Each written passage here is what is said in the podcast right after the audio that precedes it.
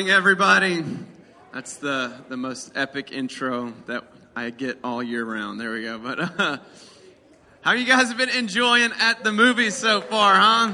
Yes, it is the best best time of year where you get to have popcorn and drinks inside the church. It is fantastic. Okay, uh, if you do it any other month, we probably wouldn't fuss at you either. But at least this month we provide it for you. Okay, we provide it. But uh, and also, if you're wondering, uh, the popcorn up here, it's not a prop. Okay, I, I had to uh, brush off some popcorn kernels from Pastor Ben the past two weeks off of the table. It's it's.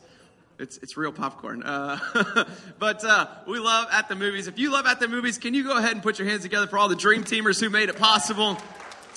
From decorating the foyer to getting the popcorn and drinks and everything ready for you to changing your baby's diaper while you watch the movie, everybody. You can't get that at the movie theaters, you know? So uh, we appreciate the Dream Teamers so much. They're fantastic. And uh, also, uh, I, I, think this is kind of really, this is the most special year of At the Movies that we've done it so far because 2020, am I right? You know? So I don't think, has anyone in here actually stepped foot in a movie theater since March? Anybody?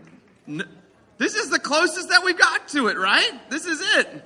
This is we should, we should charge admission Monday through Saturday. No, okay. Uh, I'm about to get myself in trouble. Anyways, uh, so Pastor Ben's message last week. Uh, if you if you didn't get a chance to see it, uh, it is on uh, the podcast app. It is absolutely fantastic. I really suggest you listen to it. It was on the life of Harriet Tubman, and it was so incredibly powerful. Uh, this week, I get to follow up, and today I get to talk about one of my favorite series in all of English literature, and I am going. We're going to cover The Hobbit today, everybody. Yes, I I love The Hobbit, and when I say The Hobbit, I know some of you guys are out there right now thinking, "But wait, isn't The Hobbit a trilogy?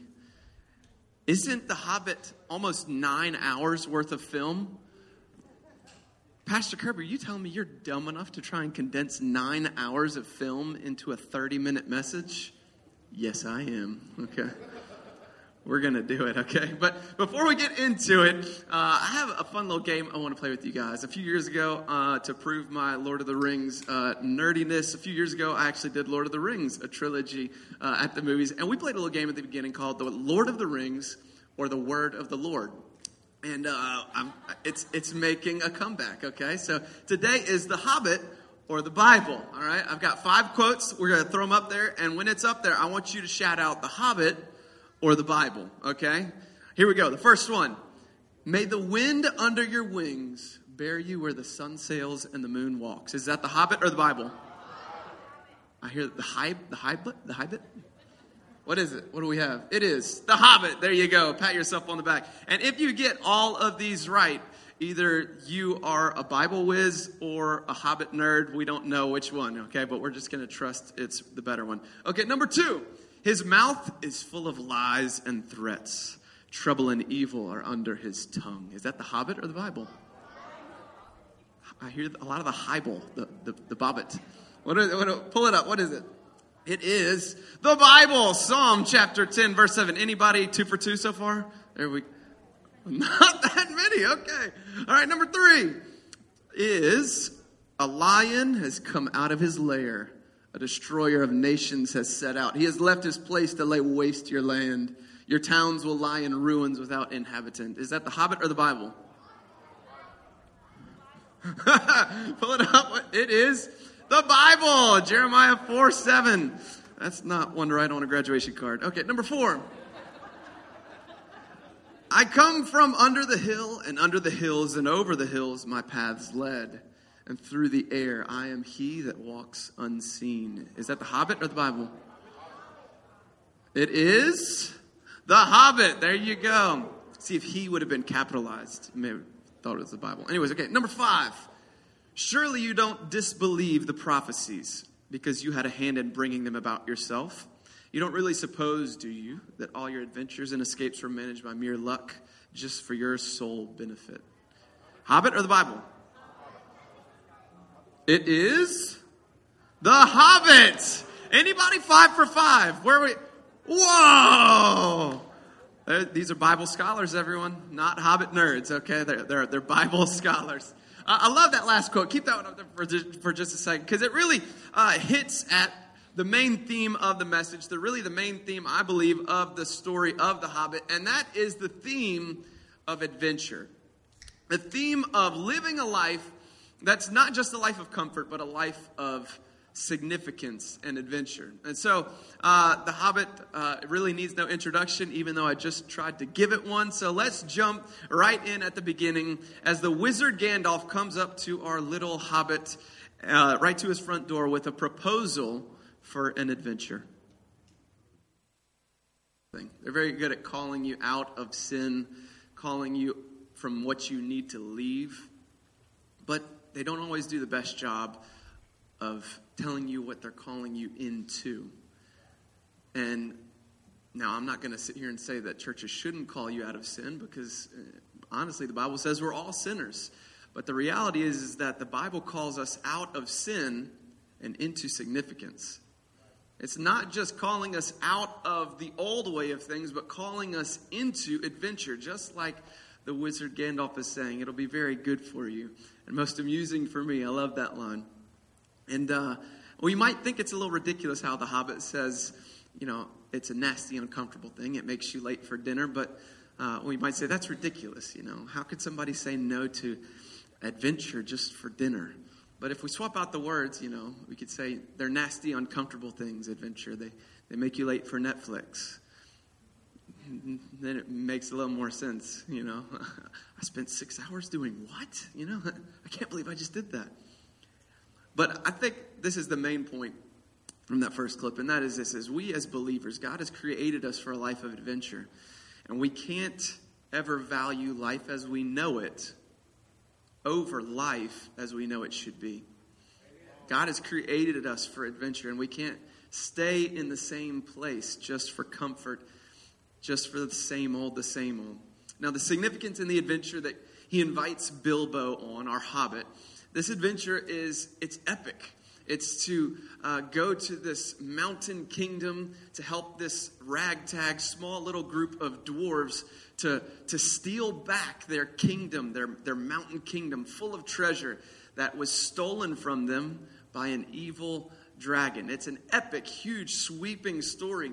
Uh, but in that little small ragtag group, there is a wizard, there's Gandalf, there's a king, there's some warriors, but Gandalf says if they're to steal back what is rightfully theirs, they're missing a burglar.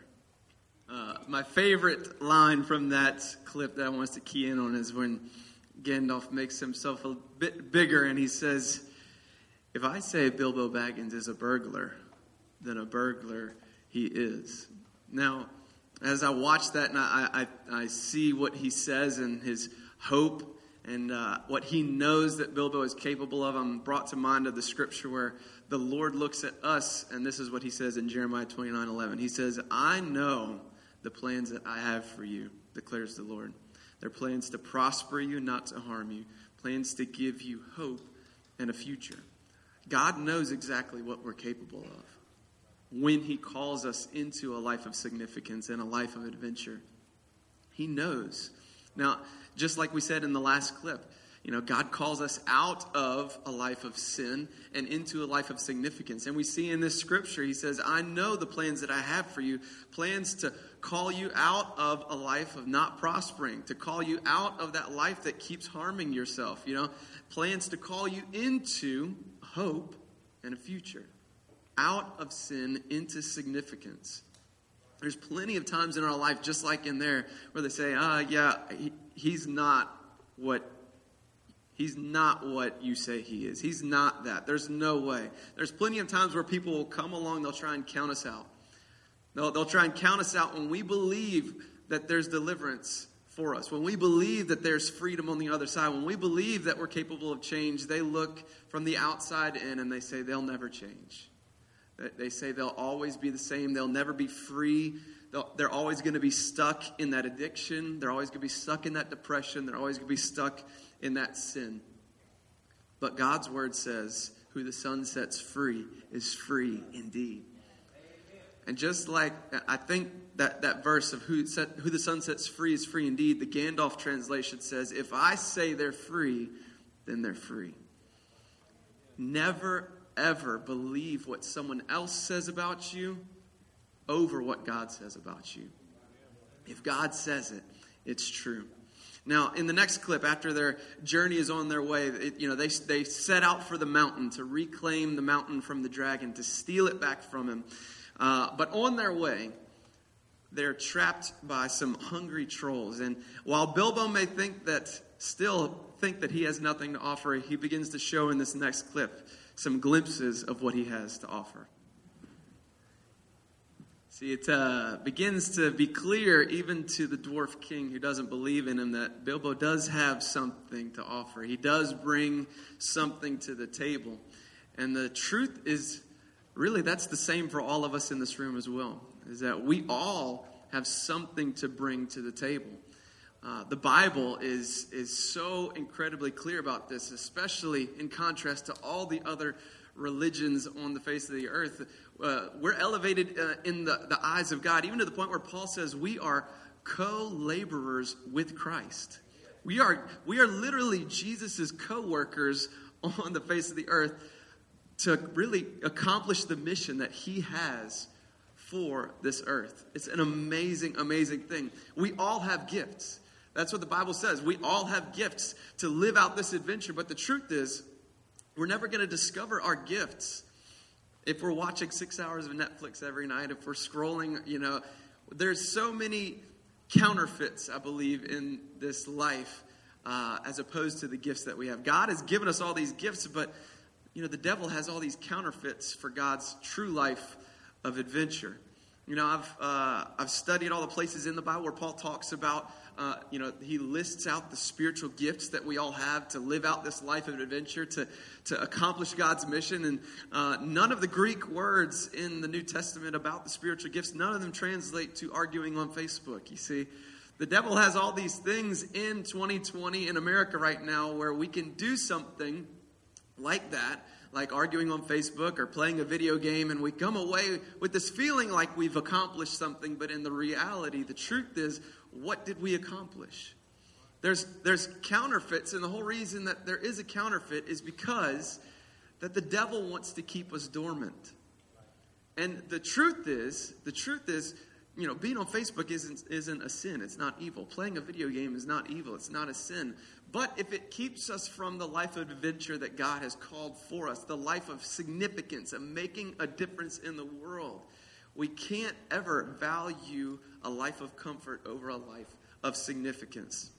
Ephesians 2:10 Paul says this, "We are God's workmanship created in Christ Jesus, not to sit around, not to just be comfortable all the time, but to do good works which God has prepared beforehand that we should walk in them. We all have been created for good works. We all have something that we bring to the table in the next clip, uh, the dwarves and, and, and Bilbo, the hobbit, they've all made it finally to the mountain. They finally made it to the, the mountain to take back their kingdom from the dragon. They're finally there.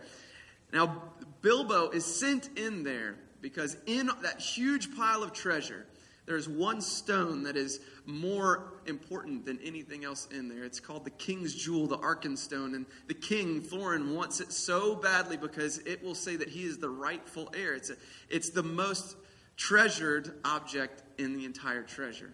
But when Bilbo gets in there, he comes face to face with the dragon. He comes face to face with the literally the face of evil in this story. And I think we'll be kind of surprised maybe that the things that this serpent has to say sometimes echo what the serpent, the enemy of our souls, has to say. And when he runs into the dragon, the dragon tries to discourage him or eat him, whichever comes first. He has a magic ring, by the way. Did I mention that? Turns him invisible. Okay.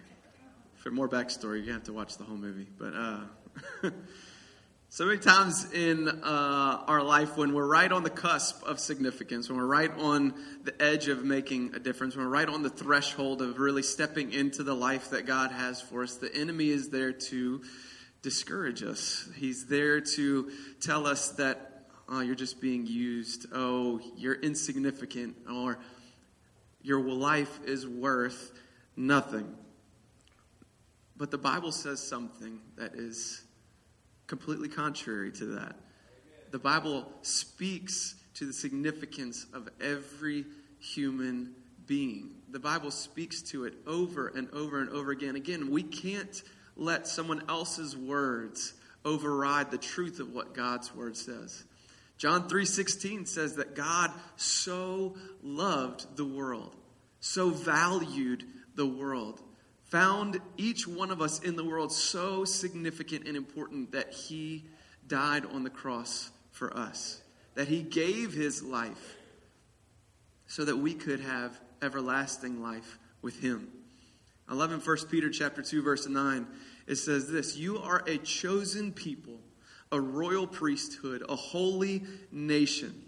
God's special possession, that you may declare the praises of him who called you out of darkness into his wonderful light. Bilbo does something, he, he, he, models something for us that when the devil comes in and his words seem to just boom in your ears, he just says, No, no, that's not true. That's a lie. And we can remind ourselves of the truth of God's word when he says, On days that you don't feel holy, this scripture is still true and you are still a holy nation. On days that you don't feel like your royalty, it's still true that you are a royal priesthood. On days that you don't feel like anybody would choose you, you are still God's chosen people. This word, this scripture, it is true every day of the week, no matter how we feel. No matter what the enemy comes in trying to say about our insignificance, God's word is there as an everlasting testimony to how much we are loved and how much we bring to the table that God would u- want to use us to accomplish his mission on this earth. It's amazing, amazing his love for us. Now, that dragon ends up being killed. They end up taking the mountain. And this clip that we're going to end up on, it might not seem like it's big and adventure. I had another clip I was going to end on with a sword fight and all this kind of stuff, but really the truth is is this next clip that we're going to watch is truly it's it's the bravest thing that happens in this story. And what happens is the dragon, they kill the dragon, the, the dwarves get their treasure back and everything. But the king Thorin begins to truly have his heart corrupted by the money and the greed and everything there. He, he begins to, to fall away. He begins to truly turn to where he's mistreating other people. He's starting to live a path that he's not supposed to live, Start, starting to walk down a path that he's not supposed to be walking down. He turns on, uh, he turns on his allies. He, he turns on people that should be his friends and he treats them like enemies. He's starting to go down this path. And Bilbo does I think, what is the most courageous thing in this entire story. He goes and he tries to save his friend.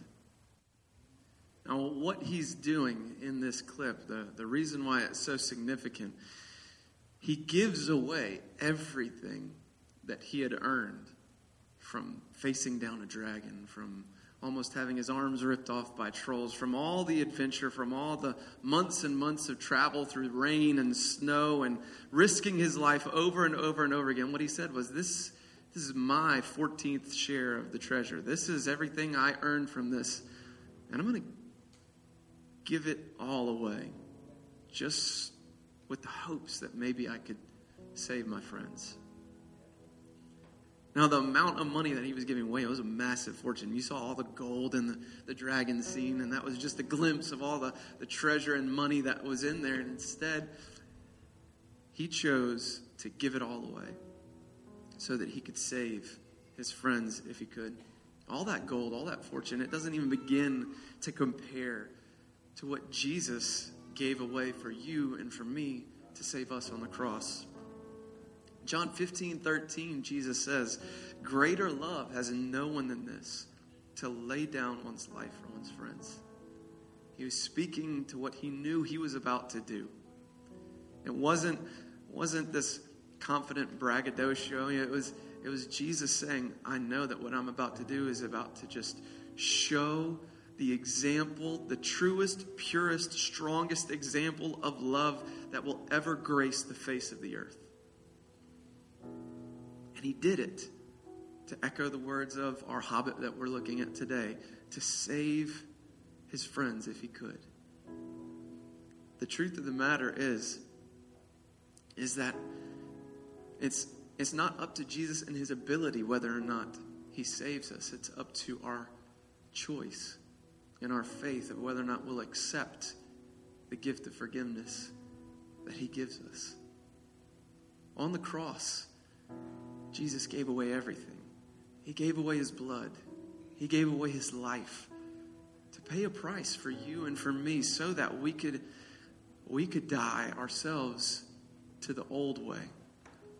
To the old way of sin, to the old way of doing things, to life as we know it, so that we could cross over into life as we know it should be. The truth of this whole story, later on at the end, Thorin does change. He leaves the path of evil and comes out and he fights this incredible battle against another evil that's come against all those allies that you saw in this last clip. But the battle never would have been won if Thorin had never changed. And Thorin never would have changed if Bilbo hadn't come and sacrificed and given everything. And Bilbo never would have given everything and sacrificed if he had never stepped foot out of his door. Everything that happens in this whole story never would have happened if he wouldn't have taken the first step. And that is the opportunity that we all have in front of us today is about living a life of adventure, living a life of significance. Now, you may have heard from a church before what you've got to step out of, and I'm not going to disagree. We all are sinners. The Bible says that even me up here on this stage with the microphone, it doesn't mean I'm any less sinful than anybody else. We are all sinners, and we're all called to step out of it. But the truth is, we're called to step out of sin and into significance, called to step out of a life that's all about me and all about making myself feel good and Step into a life that's all about changing the world with the life giving message of Jesus. I'm going to tell you this if, you've never heard that the Christian life is an adventure, you haven't been listening to the right people. I mean, just little old me, eh, the past few years, I've gotten the chance to smuggle resources into communist Cuba, and I've gotten a chance to be on a, a jungle mountain in Haiti, a few hundred feet from a witch doctor's hut, as we fit eyeglasses on people so that they could see again for the first time in decades and tell them the good news of Jesus. I'm going to tell you something. The life that God offers us is a life of adventure. And that's not to mention the countless battles fought in the spirit every day, battling against your flesh, battling against yourself, battling against the forces of evil that want to keep us dormant, that want to keep us down, that want to keep us in bondage, when Jesus has a life of significance right there waiting for us. God calls us into adventure, out of sin and into significance. But the truth is, we all have to take the first step. And so that's what I want us to do today. Everybody, wherever you're at, I just ask that you would bow your heads and close your eyes just so that there's nobody looking around, so that nobody has to feel uncomfortable. But the truth is, the, the act of taking the first step is really just accepting what Jesus has done for us, accepting the fact that we already are free, that He says you're free because he died on the cross and he paid his blood so that we could truly be free from sin free from addiction. If you would like to accept the gift that Jesus offers, if you would like to accept forgiveness, if you would like to be made new and step out of the old life and step into the new, we want to pray with you. We want to lead you in a, a, a, a short prayer. It's not magic words, it's truly the faith in your heart, the, the meaning that you have behind the words, just meaning the words. That's what's important. If you want to do that, I just want to ask that you raise your hand. Nobody looking around. Nobody's going to make you feel uh, embarrassed or anything like that. But I just want to, I'm going to count to three. And at three, if you want to pray that prayer, we're going to lead you in it. And we're all going to pray it. I'm going to count to three. If that's you, I want you to go ahead and raise your hand this morning. One. There's nothing to be ashamed of. Two. God loves you. Three. Go ahead and raise your hand if that's you. That's awesome. I see those hands. So proud of you. That's fantastic. All right, church. Let's let's go ahead and pray these words out loud. Everybody say these words out loud, and it's again, it's not the the words. It's not some magic formula. It's it's your heart coming to God, asking for forgiveness. That's it's the faith that we put in Him that saves us. Nothing, not the words. It's the faith. So, church, let's go ahead and all say these words, pray these words out loud to God together. Everyone say, Dear Jesus, thank you for dying on the cross for me. Thank you for giving everything for me. Thank you, God, that I could be made new. So, God, I accept your forgiveness today. I step out of the old life. God, I step away from my sin and I commit my life to you. I step into the life that you have for me. Jesus, I thank you for everything that you give to me. I pray that you'd open my eyes to the gifts you have for me. And God, help me to make a difference in this world for you. In Jesus' name, we pray. Amen. Church family, can we go ahead and put our hands together for those who raised their hands this morning, gave their lives to Jesus?